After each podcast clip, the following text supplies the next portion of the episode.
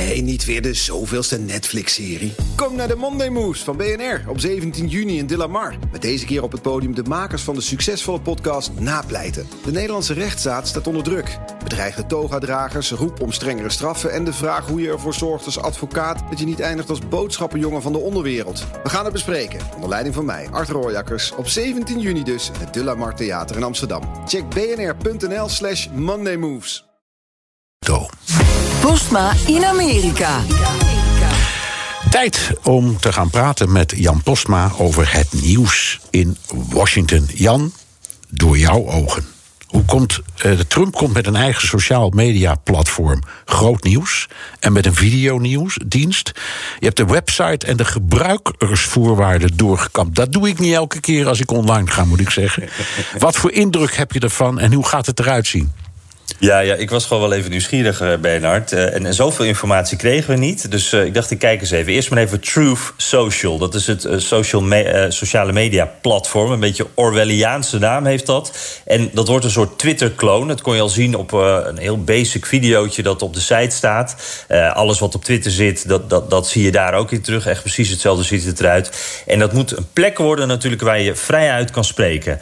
niet de tirannie van Big Tech. Dat zijn de woorden uit het persbericht. En dit zei Donald Jr. daar al over op Fox. A platform for everyone to express their feelings. Big tech and all of those on the left for so long, Sean, have been saying, well, if you don't like the rules that we really enforce only one way on our platforms, go create your own.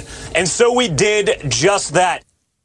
Ja, je hoort hoe hard hij praat. Hij is duidelijk enthousiast. Uh, de Trumps die hebben heel veel kritiek natuurlijk op Big Tech. Uh, Trump die vindt dat conservatief Amerika daar gemuilkorfd uh, wordt. En hier zou je dan helemaal vrij moeten zijn. En daarom wilde ik even naar die gebruikersvoorwaarden kijken. Want dat is hier ook niet helemaal zo. In de gebruikersvoorwaarden staat dat je bijvoorbeeld niet mag pesten. Dus lees je mee, Donald Trump. En dat je niet het platform zelf belachelijk mag maken. Dan kan je er ook afgegooid worden. Dus de regeltjes die zijn er wel. En dan heb je nog die streaming service, die video's. daar krijgen we nog non-woke entertainment en nieuws. Dat wordt ook wel interessant, want daar wordt een producent van reality TV voor binnengehaald. En bij zowel het social media platform eh, als die streamingdienst geldt natuurlijk, ja, Trump moet dit dragen, daar hangt het succes van af. Dus ik ben wel heel benieuwd hoeveel uh, Trump we gaan zien. En wat voor rol bijvoorbeeld ook zijn familie krijgt. Of we daar dan ook misschien wel een uh, reality-programmaatje van krijgen. Ja, en natuurlijk wat het, ook wat het zegt over zijn presidentiële ambities in 2024.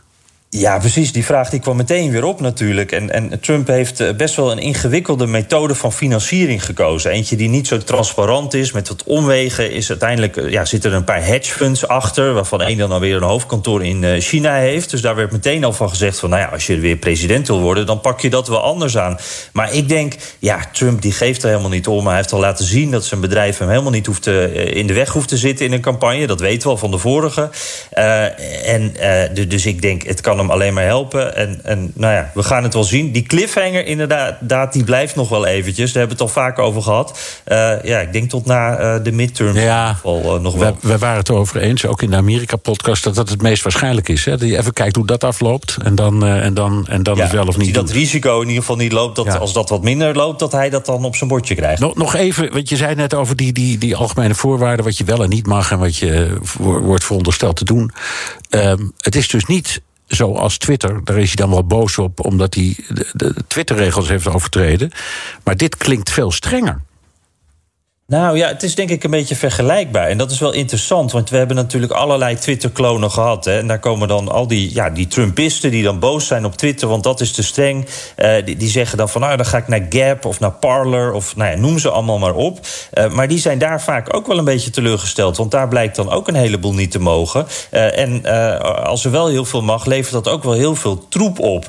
En, en ik denk dat dat hier ook wel een beetje dreigt. van ja, uiteindelijk, je wilt toch een soort van orde in, in, in dat uh, platform hebben. En, en, dan kom je uiteindelijk toch weer, denk ik, een beetje op hetzelfde neer als wat al bestaat: Twitter. Ja, ja. Jan, je hebt al voorpret. Uh, over een diepgaande, gravende documentaire over een hoveniersbedrijf. Leg uit. Ja, ja uh, Four Seasons Total Landscaping. Dat, dat ken jij ook nog wel uit de campagne. Uh, voor wie het vergeten was, op de dag dat de eerste Amerikaanse nieuwszenders concludeerden dat Joe Biden de verkiezing had gevonden, stond Trumps juridische team onder leiding van Rudy Giuliani bij Four Seasons voor een persconferentie. Nou, normaal gesproken is dat Four Seasons de hotelketen. Maar nu bleek het tot verrassing van iedereen dus Four Seasons Total Landscaping te zijn. Een, een terrein met tuinmateriaal naast een crematorium aan de snelweg. Uh, een winkel voor vieze boekjes ernaast. Nou, de BBC vatte dat wel lekker droog samen. At 11:24 on Saturday morning, America reached a historic moment. CNN announced Joe Biden as the president-elect. Donald Trump played golf. And his campaign was in a car park by Fantasy Island.